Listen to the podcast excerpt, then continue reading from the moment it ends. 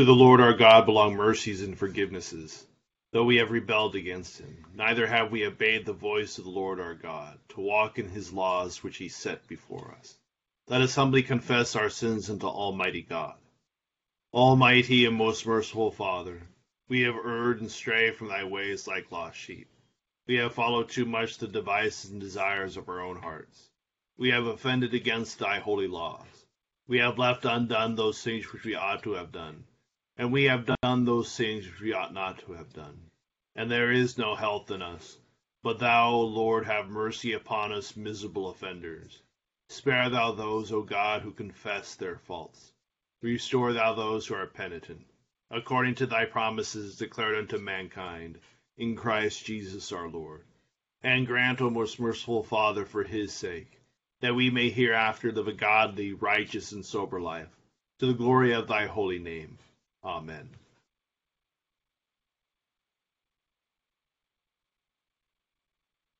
Grant, we beseech thee, merciful Lord, to thy faithful people pardon and peace, that they may be cleansed from all their sins and serve thee with a quiet mind.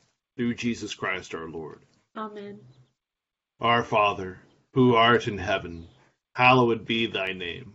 Thy kingdom come, thy will be done, on earth as it is in heaven. Give us this day our daily bread, and forgive us our trespasses, as we forgive those who trespass against us. And lead us not into temptation, but deliver us from evil. For thine is the kingdom, and the power, and the glory, forever and ever. Amen. O Lord, open thou our lips, and our mouth shall show forth thy praise. Glory be to the Father, and to the Son, and to the Holy Ghost. As it was in the beginning, is now, and ever shall be, world without end. Amen. Praise ye the Lord. The Lord's name be praised. Psalm twenty-seven on page three seventy-one. The Lord is my light and my salvation, whom then shall I fear? The Lord is the strength of my life, of whom then shall I be afraid? When the wicked, even mine enemies and my foes, came upon me to eat up my flesh, they stumbled and fell. Though an host of men were laid against me, yet shall not my heart be afraid. And though there rose up war against me, yet will I put my trust in him. One thing have I desired of the Lord, which I will require, even that I may dwell in the house of the Lord all the days of my life, to behold the fair beauty of the Lord, and to visit his temple. For in the time of trouble he shall hide me in his tabernacle. Yea, in the secret place of his dwelling shall he hide me, and set me upon a rock of stone.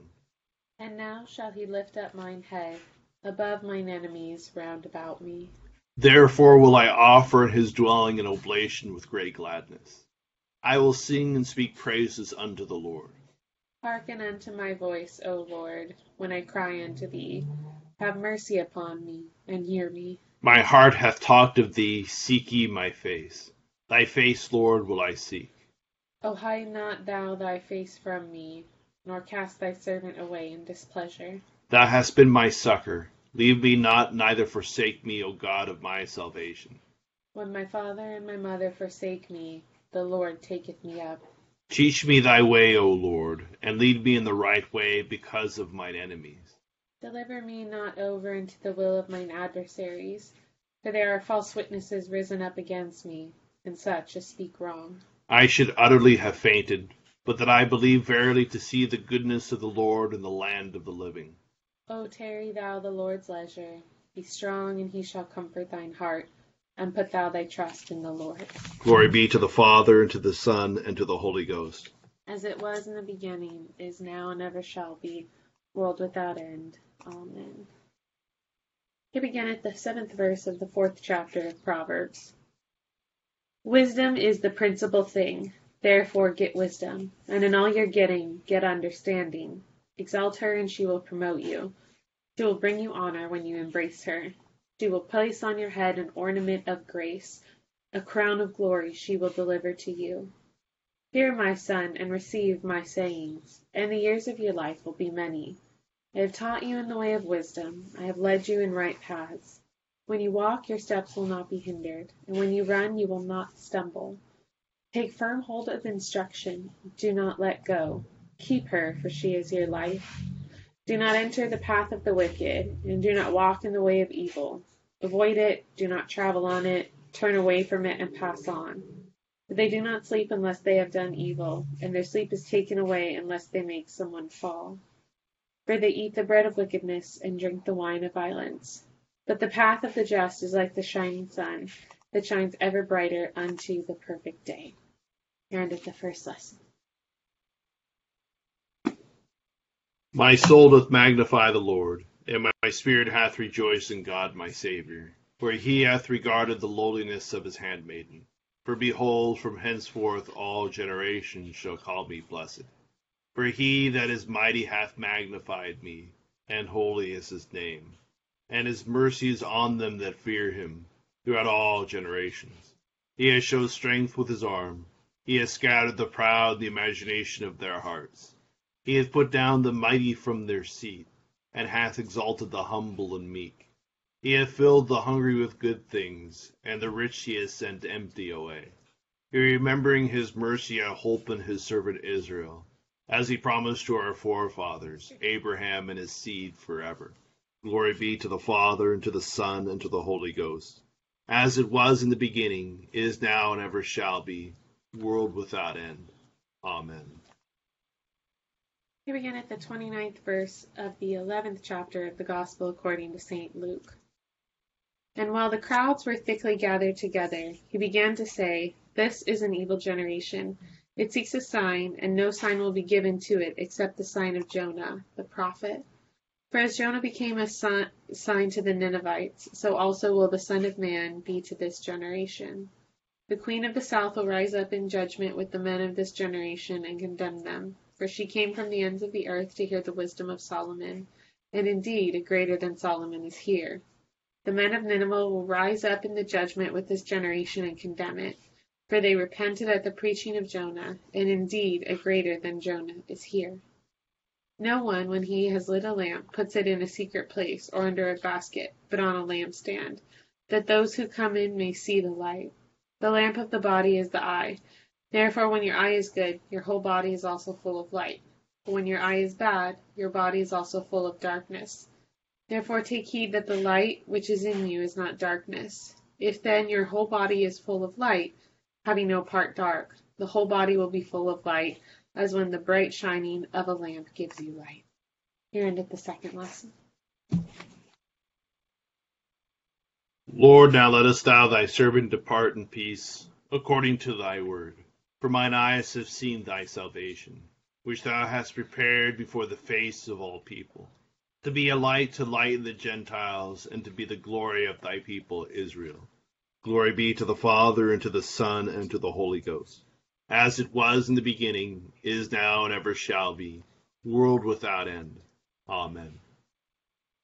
I believe in God, the Father Almighty, maker of heaven and earth, and in Jesus Christ, his only Son, our Lord, who was conceived by the Holy Ghost, born of the Virgin Mary, suffered under Pontius Pilate, was crucified, dead, and buried. He descended into hell. The third day he rose again from the dead. He ascended into heaven, and sitteth on the right hand of God the Father Almighty. From thence he shall come to judge the quick and the dead.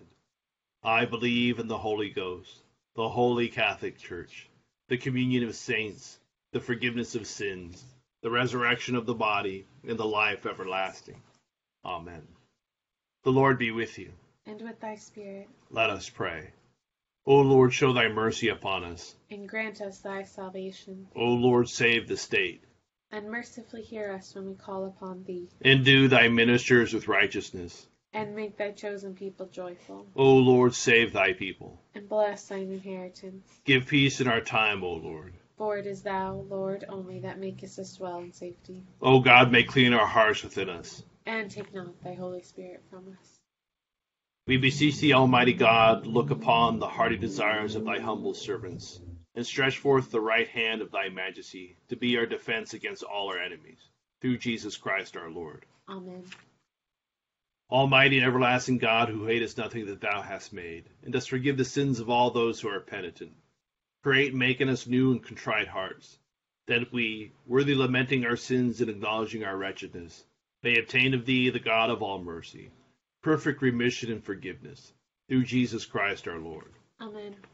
O God, from whom all holy desires, all good counsels, and all just works do proceed, give unto thy servants that peace which the world cannot give, that our hearts may be set to obey thy commandments, and also that by thee, we, being defended from the fear of our enemies, may pass our time in rest and quietness, through the merits of Jesus Christ our Savior. Amen. Lighten our darkness, we beseech thee, O Lord, and by thy great mercy defend us from all perils and dangers of this night. Love of thy only Son, our Savior, Jesus Christ. Amen. Good evening, everyone. Just a couple thoughts about tonight's lessons. Um, I want to focus on our New Testament lesson, and obviously the the opening portion, Jesus is comparing himself to Jonah and how the city of Nineveh listened to his words and repented. And his whole point is that he is preaching, Jesus is preaching to God's chosen people, and they're not listening. They're not repenting. And this is a, a, an important distinction to make, that we think of repentance as somehow feeling bad.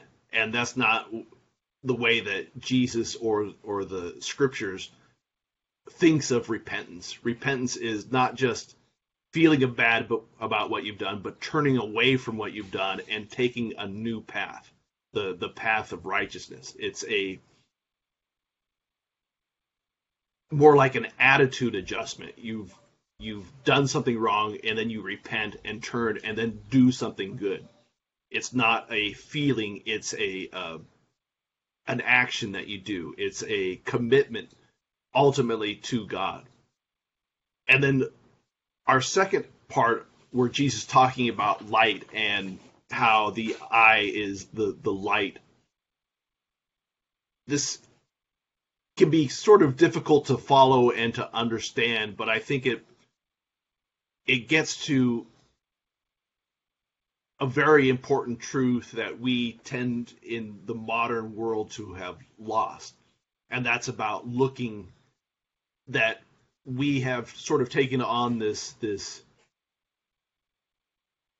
scientific reductionist view of how, what it means to see something, where it's something external to ourselves and it just comes into our heads as the, the particles of light that strike the back of our retina.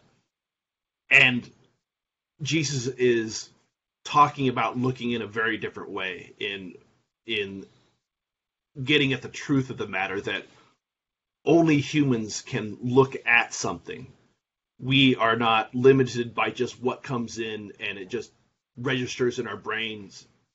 What he is getting at is something called intentionality, where we actually make an intentional act of actually looking at something, instead of just having these images strike us as if we're a digital camera or, or something like this. We can actually use our minds and our souls to actually look out and not think about ourselves, but see the things for their what they really are. And this whole idea of seeing things with light or with darkness, when we look out with the light of Christ out at things, we can see them as they truly are in the light of God. And so we can see things only through Jesus as things truly are, in his light. And otherwise, when we don't look with the, the light of Christ inside of us, we are stumbling in the darkness. The things of the world are still out there, but we'll trip over them, we'll fall over them, will be trapped by them. It's only with the light of Christ in us, shining out, can we see things and take them as they truly are, and see them for the beautiful things that they actually are. Otherwise, we are being fooled by darkness, and the darkness within us, where we look out and see things not as they truly are, but as things that are reflections of our own inner darkness. So that when we go and do things, we have a tendency to the things of the world are still the things of the world, but it's our what's in our hearts that can turn them to evil or for good. And so it's always incumbent on upon us to always try to strive to see things with the light of Christ. And that's what we get to our, our Old Testament lesson, where we're talking about wisdom and this training. And, you know, oftentimes we hear in, especially in Paul's uh, epistles, talking about knowledge as a trap or a snare. And what he's talking about is the knowledge of the world. That is that dark knowledge. That is that looking out at things and not seeing them as they truly are. Instead, we have to use the knowledge that's bestowed on us by Jesus to actually have that light come out of us and see things as they truly are. So just some thoughts about today's lessons. We will continue with the intercession on the bottom of page five ninety, and we'll take a moment to call to mind our own prayers and intentions.